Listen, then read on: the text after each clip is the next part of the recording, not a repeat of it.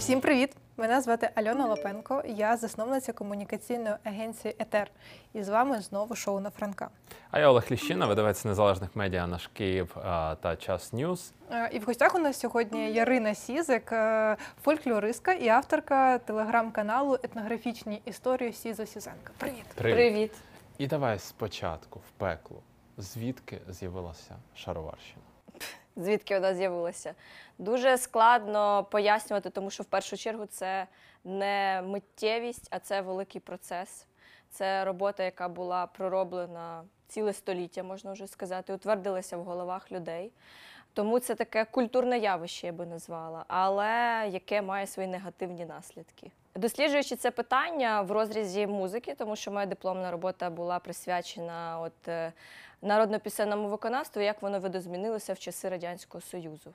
Я, власне, працювала з документами, тобто ці постанови, які поступально вибудовували в головах людей певні уявлення про традиційну культуру, тому що якщо ми говоримо про шароварщину, це в першу чергу е, дотичність до української традиційної культури, її спрощення, її таке е, іронічне її а, проектування да, на загальній якійсь аудиторії. Досліджуючи ці документи, розуміючи, що це не сталося одним днем, тобто створюючи клуби в селах, да, ми всі знаємо, що в якийсь момент в селах почали з'являтися клуби, де організовували оцю вільну творчість людей. Тобто фольклор він в своїй в своєму прояві це таке вільне явище, коли люди збиралися вдома, і а, вдома, не вдома, це об- обґрунтовувалося, можливо, якоюсь там натуральною діяльністю, там як, наприклад, календарна обрядовість. А тут людей почали організовувати. І е, часто, окрім того, що організовувати, ще були люди, які проєктували свої бачення, які, е, які були дотичні до е, системи Радянського Союзу, присилали цих людей, і вони на місцях вже скеровували цю творчість людей. І в тому числі це теж дотичне до того, е, як взагалі розвивалася шароварщина, тому що оці е, уявлення е, влади і пропаганди Радянського Союзу вони е, відшліфовували уявлення про народну культуру, про традиційну культуру, в тому числі, от, наприклад, створювалися великі колективи, хорові, танцювальні і так далі, які теж продукували свої костюми, сценічні костюми, які теж давали певне уявлення про народну культуру. І для мене в загальному це така організація людей і їх е, власне уявлень, і їх діяльності, їх творчості, яку цілеспрямовано організовували. Ось і в результаті ми власне отримували те. Що і хотіла е, радянська влада бачити в нас, українцях, а це дуже спрощений. е, Насправді дуже багато важливих питань. Тут і постколоніальна травма, да, це Абсолютно е, така історія про те, що ми зараз працюємо е, з пам'яттю і досвідом людей, і насправді від цього і позбутися досить важко, тому що це те, що власне було з нами все життя. Ми теж ходили в колективи в народні і танцювали там е, танці народні. У нас були і вишиваночки, у нас були червоні атласні шаровари. І в цьому ми не можемо розглядати чогось поганого, тому що це частина нашого життя.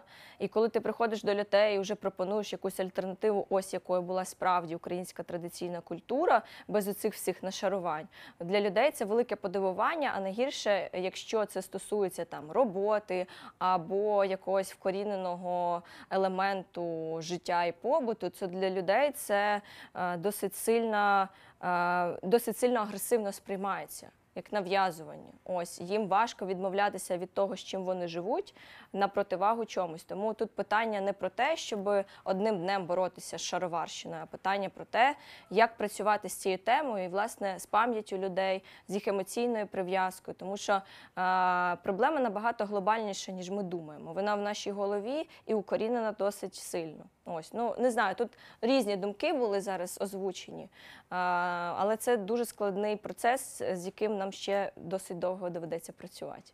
Скажи, а шароварщина це ну дивись, зараз з'являється купа класних брендів, які переосмислюють, транслюють, розповідають, як це все було насправді, е, як виглядає насправді український костюм, український етнічний одяг. Е, Чи це питання смаку, тому що ну знаєш, можна взяти і вдягти футболку е, з тризубом і ще там флаг десь прималювати, і це буде супер патріотично. А можна зробити футболку і тут наби- на, нашити коротше якийсь е, візерунок і сказати, що це типу футболка вишиванка. Так, так. І це буде шароварно, несмак і таке інше. Мгм. А можна зробити там речі, як роблять українські класні там е, дизайнери, як та сама Гуня. Хто у нас там ще робив зараз? Навіть Та багато, Літковська. Зараз всі працюють з цією темою. І, і насправді українські дизайнери працювали.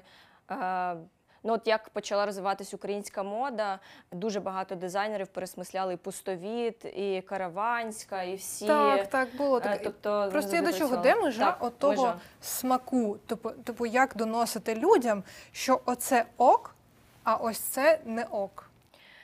У мене немає такого градусу розділення, тому що для мене цієї межі зараз не існує, адже для мене кожна людина важлива за її особистим досвідом. Але повертаючись до питання, я вважаю, що власне вся ця пропагандистська робота, яка вкорінювалася століттям майже, вона змісно змінила наші уявлення і наше світосприйняття абсолютно. І це проявляється, звісно, в, цьо, в, цьо, в цій естетиці, яка в людях проявляється індивідуально. От, наприклад, для мене в чому цінність Гуні Project, тому що у Маші Наташі, Маш, е, Маша Гаврилюк, Наташа Каменська, це.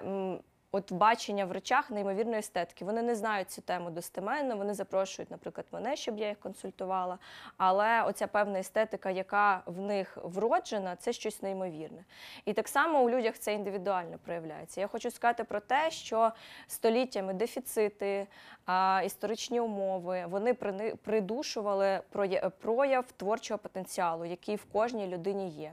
І як на мене, це зараз е, проявляється досить активно. От мені здається, що зараз власне час, коли оця творчість людини, а це також е, корелює з естетикою, вона е, їй є місце.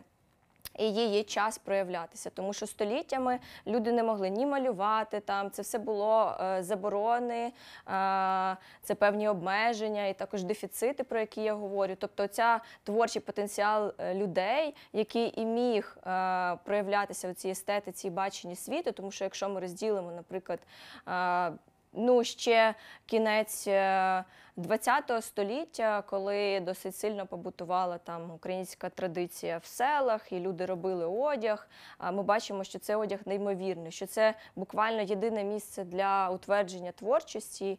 І, власне, цей одяг, який вони виготовляли, він є неймовірним, він є естетичним. Ми говорили про межу цієї естетики. Е, Для мене її не існує, тому що мені цікаво і класно спостерігати, коли людина особисто для себе це перевідкриває. Тобто це не є нав'язаним трендом, швидкоплинним, а дійсно у неї є, на жаль, оця фізична загроза у вигляді війни. Вона спровокувала якесь, якусь натуральну, е, натуральне бажання повертатися до себе. Ну тобто раніше це було, це могло теж бути десь е, повсякчасним трендом якимось, який там ну одягнув на день вишиванки, вишиванку. А тепер зовсім інакше. Люди в стиль. Ну тобто я йду базаром, жінки у вишитих сукнях одягають намиста. Тобто це стає частиною повсякденності і стилю. і Це дуже класно, тому що тепер національна ідентичність це не дистанція, це не фрік-шоу, це частина нашого життя, і ми щиро себе цим означуємо і хочемо означувати. Ну і плюс багато брендів почали додавати е, елементи там вишивки е, у свої якісь casual вироби, і це круто виглядає. Так, супер круто виглядає. І насправді, е, знову ж таки, я думаю, ми будемо про те говорити, як етично взагалі працювати з цією темою. Це супер класно. Для мене е, будь-яка ну, будь-яка популяризація є популяризацією. Як і плюси є, так і мінуси є. Хтось віднайде одну естетику, хтось ще не дійшов до якогось хтось рівня загравається. естетики, хтось зіграється з цим. Тобто, ще один момент, що ми живемо в досить складний час, коли нам не принесли все на блюдечку. Ці всі, ці всі а, цей, цей весь регламент, інструкція тільки налаштовується, як працювати з цією темою, а як правильно. І ми ці процеси лише для себе усвідомлюємо в процесі. І ми працюємо на перспективу, тобто наступні покоління вже отримують якийсь оцей. А, а, комплекс цих всіх знань, і їм буде набагато легше, ніж нам. Як е, підсилити ці асоціації з Україною? Мені здається, я вже казала про те, що фізична загроза і бажання власне індивідуально перевідкривати для себе українську культуру. Е, яким був мій рід, з яких регіонів мій рід. Е, Ми розуміємо, що це не одна гілка, що це зараз, як мінімум, це не як раніше в селі, що всі там одружувалися е, в селі між собою або десь з ближніх сіл. Це як мінімум дві гілки в родині і часто з абсолютно різних регіонів. І це найсильніший момент, коли ти переживаєш це особисто. Тобто, знову ж таки, це не нав'язаний тренд, це добрий день, дайте мені це не добрий день, дайте мені 24 вишивки, 24 області. Приходять там дизайнери, власники брендів. Я кажу, ну ця історія не працює. Для вас це абсолютно якась прохідна історія. Давайте перевідкривати, що, що від вас може бути, що ви можете пережити в цій історії. Оце і буде Тобто підсилювати. ти маєш на увазі те, що потрібно, скажімо так, брати елементи, інтегрувати їх у сучасне життя і у сучасний контекст, таким чином переосмислюючи, даючи там, типу, повторне життя, розказуючи, і при цьому, е, як це так сказати, ну не навчати, а зберігати, напевно, культурну якусь е, оцю нашу. Але е, важливий момент, що це має бути пережити особисто тим, хто створює цей продукт. Ось, тобто дизайнери, власники мають віднайти те, що дійсно резонує з їх історією, родиною і так далі. Важливий момент і рекомендація,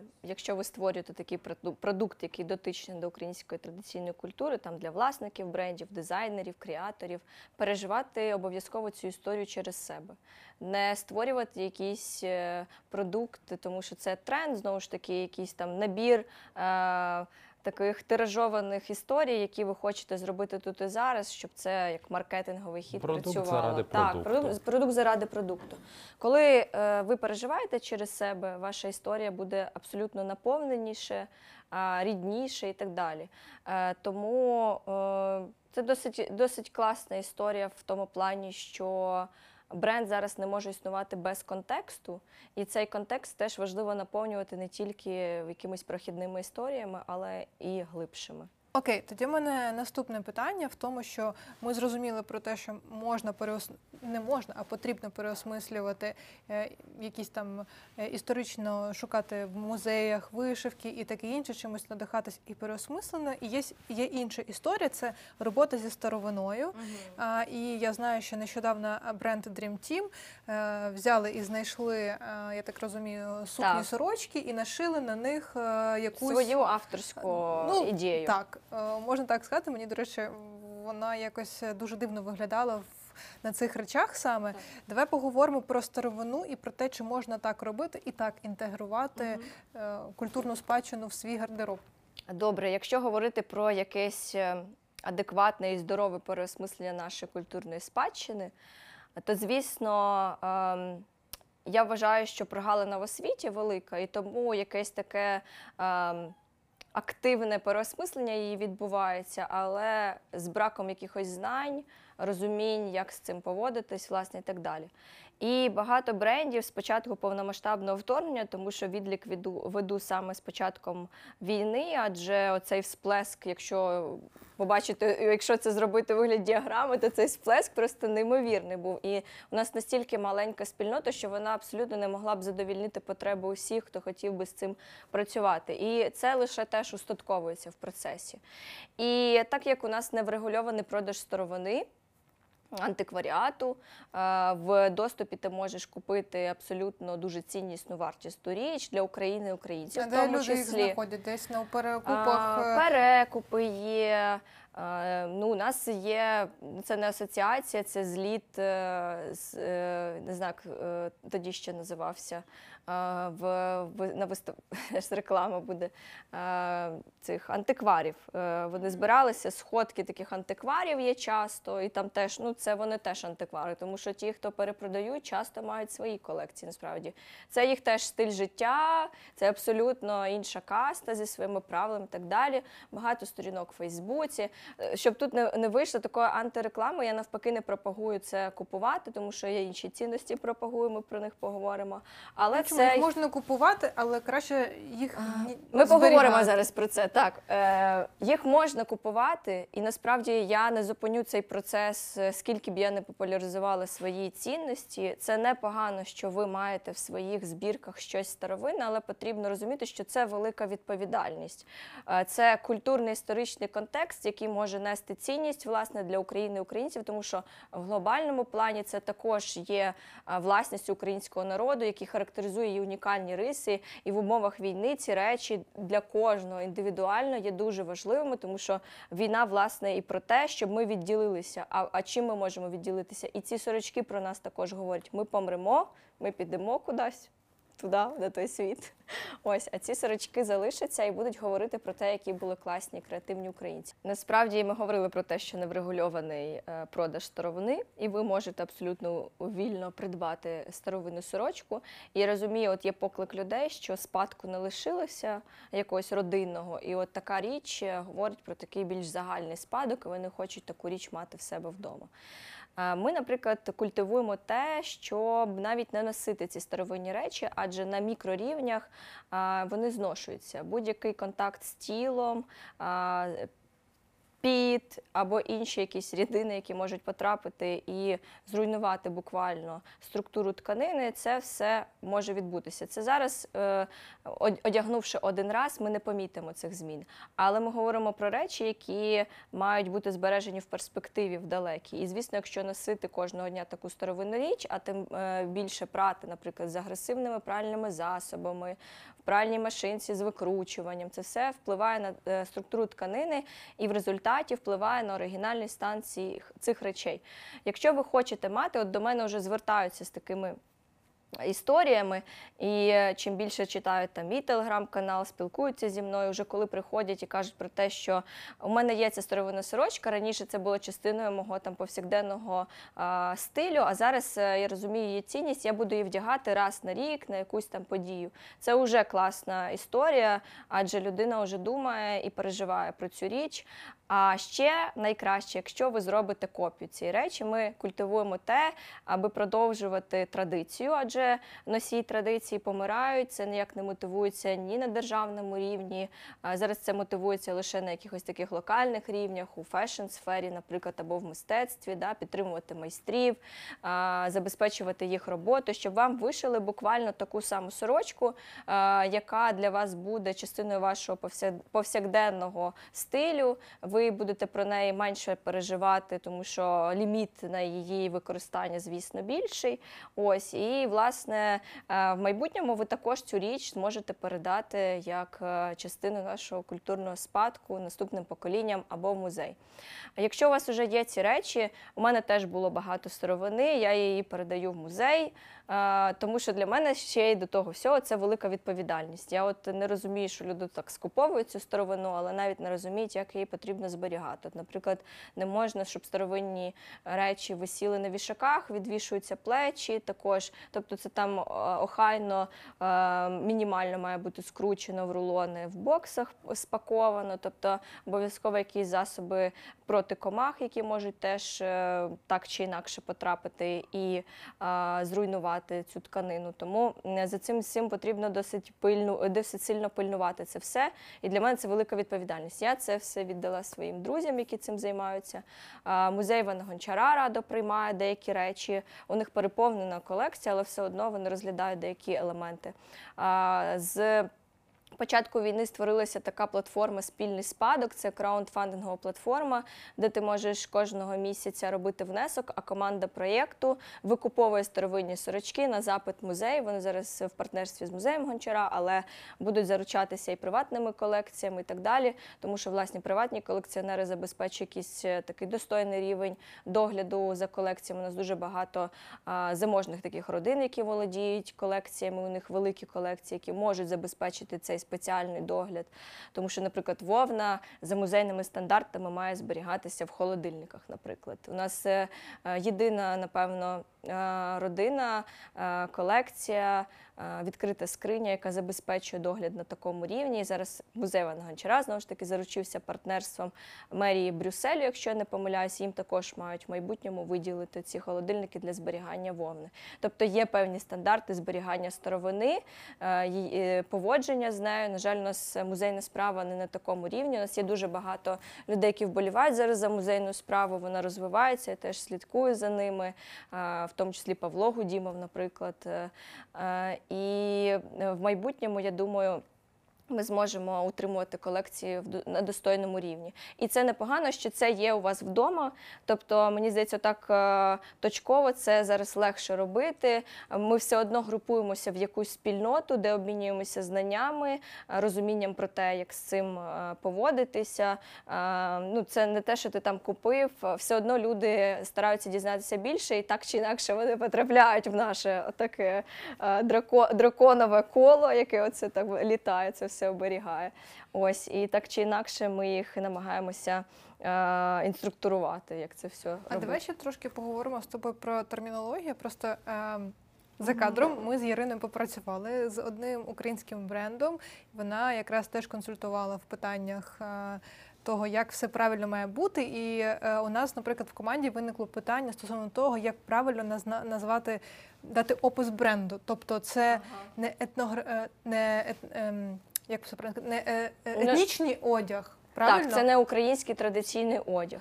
Тобто, Тобто є... всі бренди, які зараз Мгм. випускають там, умовно кажучи, навіть там вишиванки, Так, так, е, там умовно кажучи, вітаки, умовно. так. Це не етнічна, Ні, ні, ні. Не, не етнічний одяг і ніяк з цим не пов'язане. І ще в мене одразу розкажи тоді про вишиванки, тому що мені супер сподобалось той момент, коли. е, Ти кажеш, ну вишиванка, як би так кажуть, але насправді це вишитий одяг, і це навіть Вишита сорочка, реально так. Набагато красивіше звучить, Угу.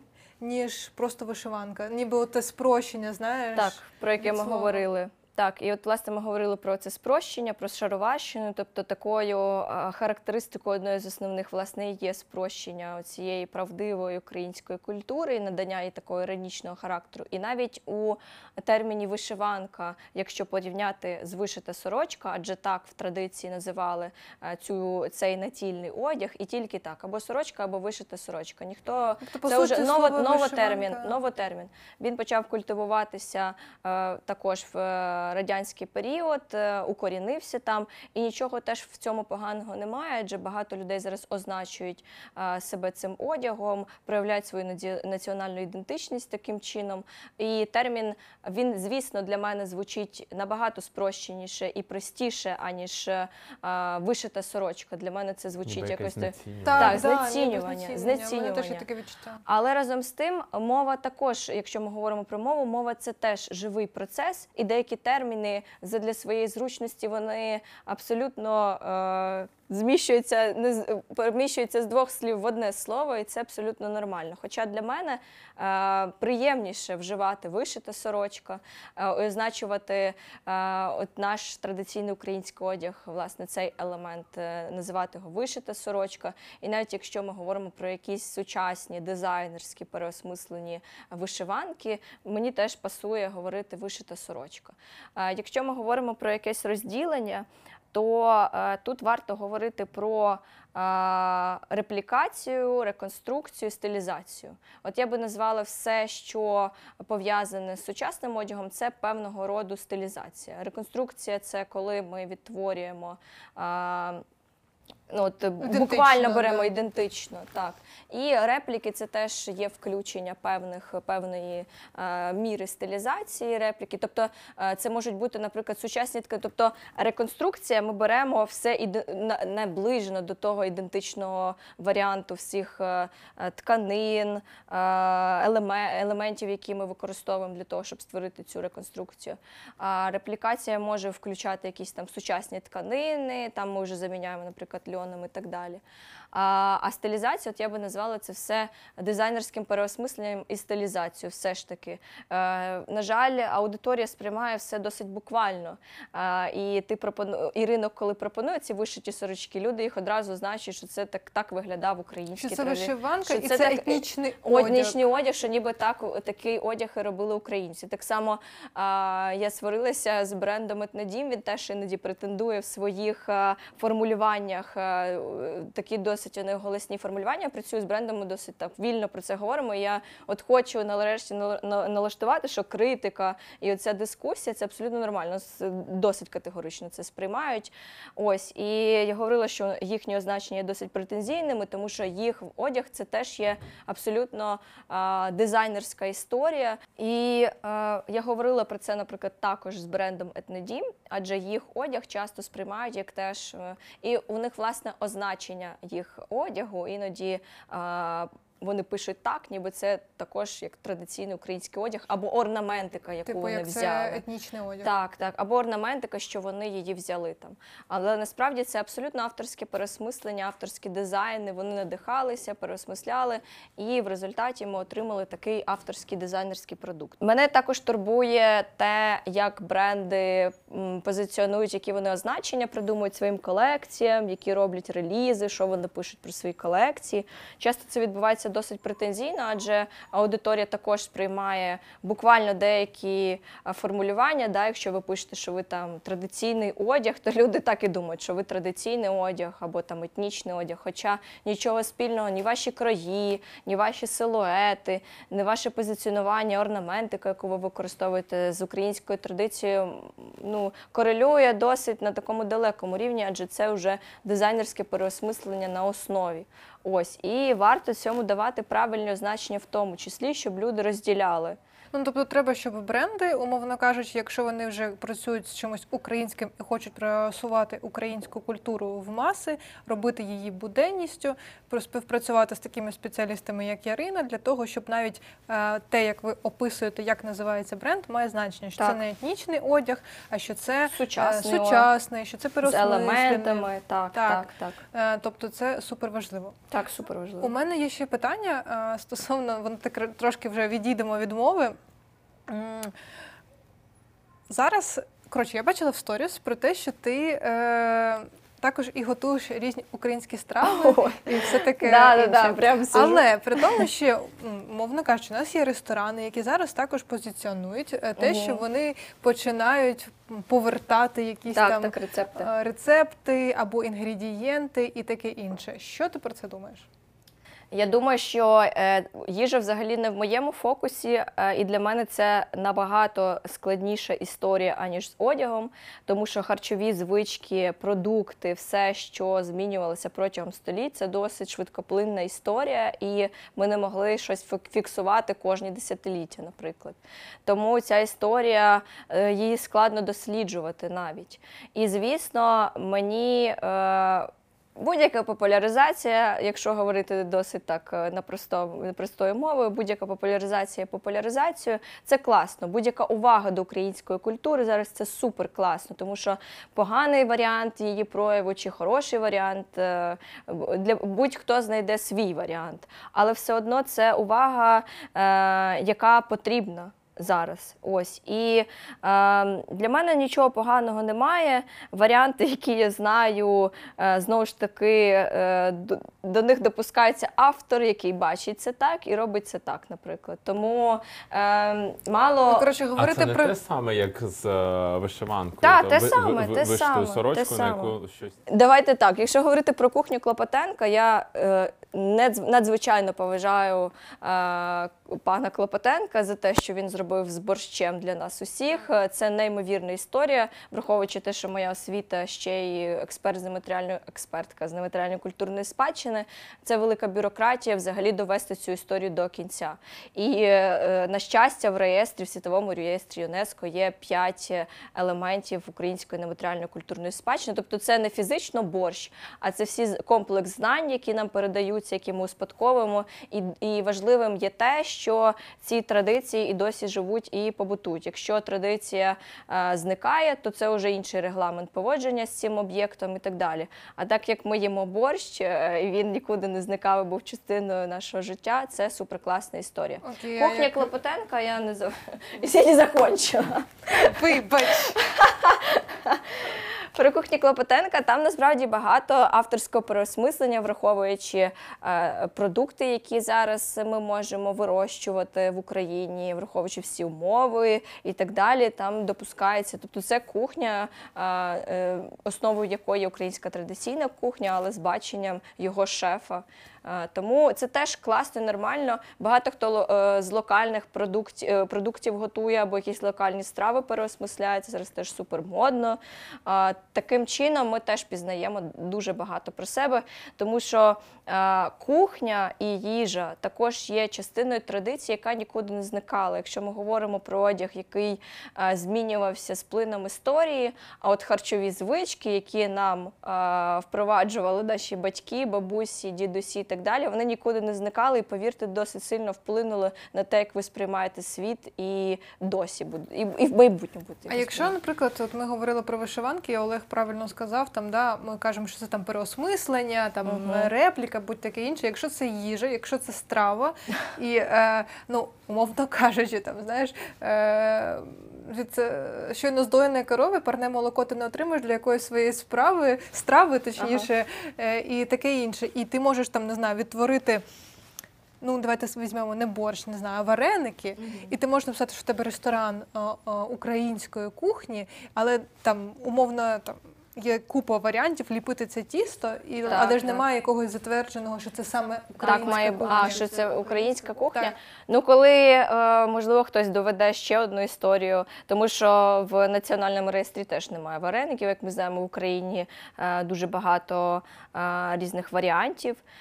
І ми знаємо, що досить часто українські вареники сприймають як польські п'єрогі. І, наприклад, я була в Нью-Йорку у Веселці, це таке культове місце, і там ну, позиціонується ресторан е, як е, ресторан української кухні, але вареники у них чомусь називаються п'єрогі. Ну, тобто для мене це дивна історія, адже наша е, назва історична це власне вареники, п'єрогі у нас так ніколи не Ну от я до того ж якраз веду, що виходить дуже супер складно ідентифікувати, що це справжня українська кухня. Е, ідентифі- Ідентифікувати, звісно, складно, але враховуючи, що у кожного є індивідуальний досвід, і часто спілкуючись з українцями, ми знаходимо купа спільних рис, то я думаю, що е, якусь істину можна знайти.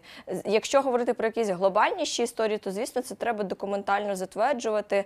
Це традиція ліплення вареників з такого села. Насправді е, позиціонування елементів в національному реєстрі нематеріальної культурної спадщини, воно таки звучить там е, традиція бісероплетіння з Прикарпаття або свято Маланки в селі Балилуя. Це останні п'ять, які додалися, або там е, бджільництво, е, Сватівський район, Луганська область. Тобто там конкретної локальності, звісно, е, зазначають, якої до якої локальності належить традиція. Це важливо, власне. От борщ, наприклад, є ж купа все одно варіантів в різному регіоні, готували його по-різному. Так. Як тоді е, той Од- Однорідний, Один цілісний. одний цілісний. Ну насправді мені і здається, те, що зареєстрував е, Євген, е, там теж там є е, чіткий рецепт, е, який Так. він один. Так, так, так, так, так. Але разом з тим, е, я не думаю, що потрібно шукати якоїсь однорідності. Е, це питання, е, це питання до того, е, звідки хто походить і що культивує в своїй роботі, напевно. Ось, але коли конкретно ти щось закріплюєш, це якийсь конкретний рецепт, звісно. Е, і тобі не заважає, наприклад, національний реєстр. Це може насправді будь-яка людина зробити, е, занести свій якийсь локальний рецепт, якщо там є передумови, є певна спадкоємність цієї традиції, і у вас там в селі споконвічно готували саме такий борщ. Я не знаю, там е, знайома завжди казала про якийсь сірий борщ. Них там сірий борщ так називався. Е, Щось схоже на капусняк, але сірий борщ називали, наприклад. Ніхто вам не заважає занести цей сірий борщ в реєстр. Насправді там є декілька рівнів, щоб навіть до національного реєстру дійти.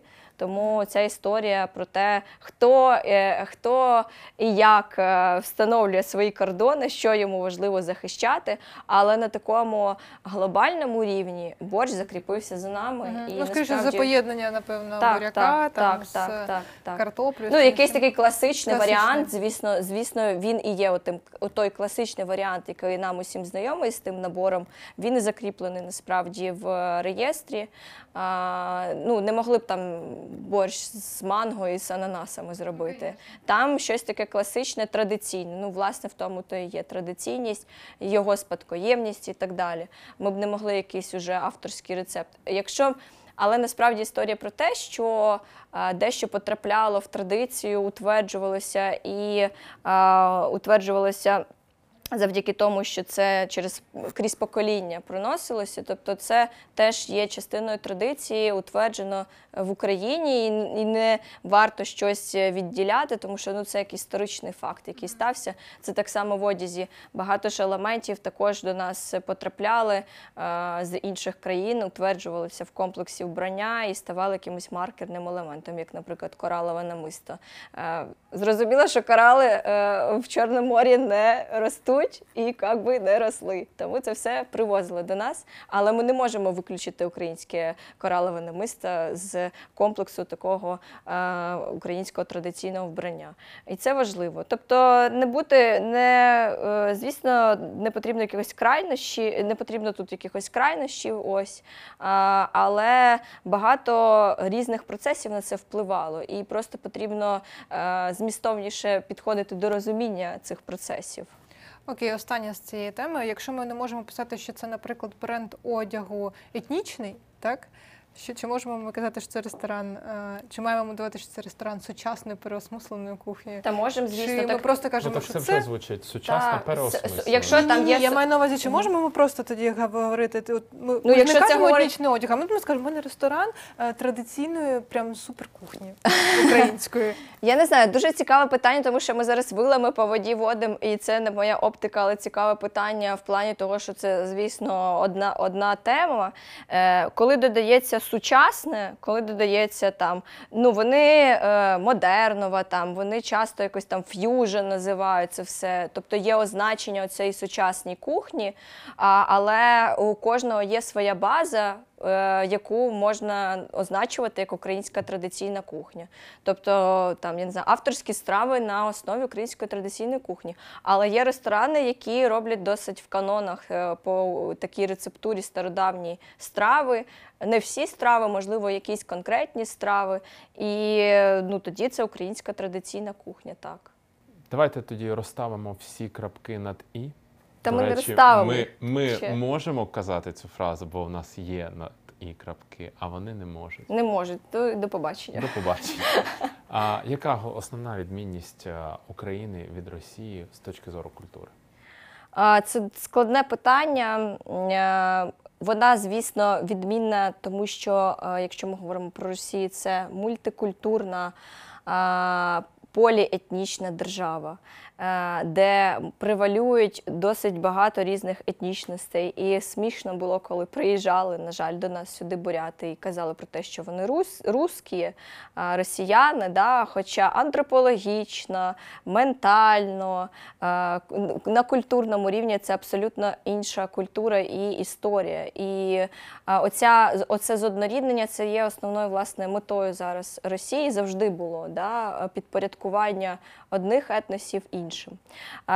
Ми говоримо про те, що у нас є певна індивідуальність в ставленні до е, себе і означення себе в цьому світі. Якщо говорити про е, росіян, то це такий е, колективне усвідомлення себе в цьому світі, тобто і прийняті рішень навіть, тобто перекладання відповідальності, це якщо про якісь ментальні риси говоримо. Якщо говоримо про найголовнішу відмінність, яку я назову, це є мова. Мова, якою власне і проявляються всі ці комплекси знань, традицій і уявлень, і це відділяє нас моментально і безповоротно. І на цьому я, я би робила найголовніший акцент насправді в конвенції ЮНЕСКО про збереження нематеріально-культурної спадщини. От першим пунктом власне є мова, якою означуються всі ці традиції і комплекси знань, про які я говорила. Ось тому е, мова має бути у фокусі завжди найважливіша, яка відділяє нас знову ж таки безповоротно. Це є теж найголовнішою відмінністю. Е, Відрізняємося по всіх параметрах. Тут насправді може бути історія на довгі години е, від е, музики, фольклору.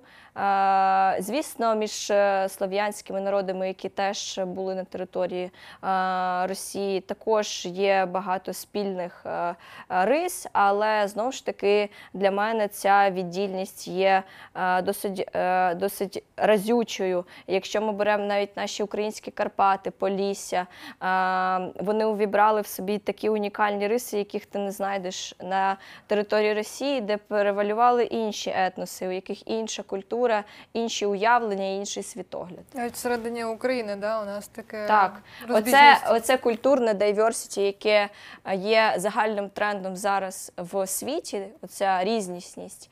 е, Її важливо культивувати, її важливо е, популяризувати. І чому для мене була важливість деяких артистів, які співають своїми діалектами, тому що ми так нетривіально також розказуємо про українську культуру, про її відмінності.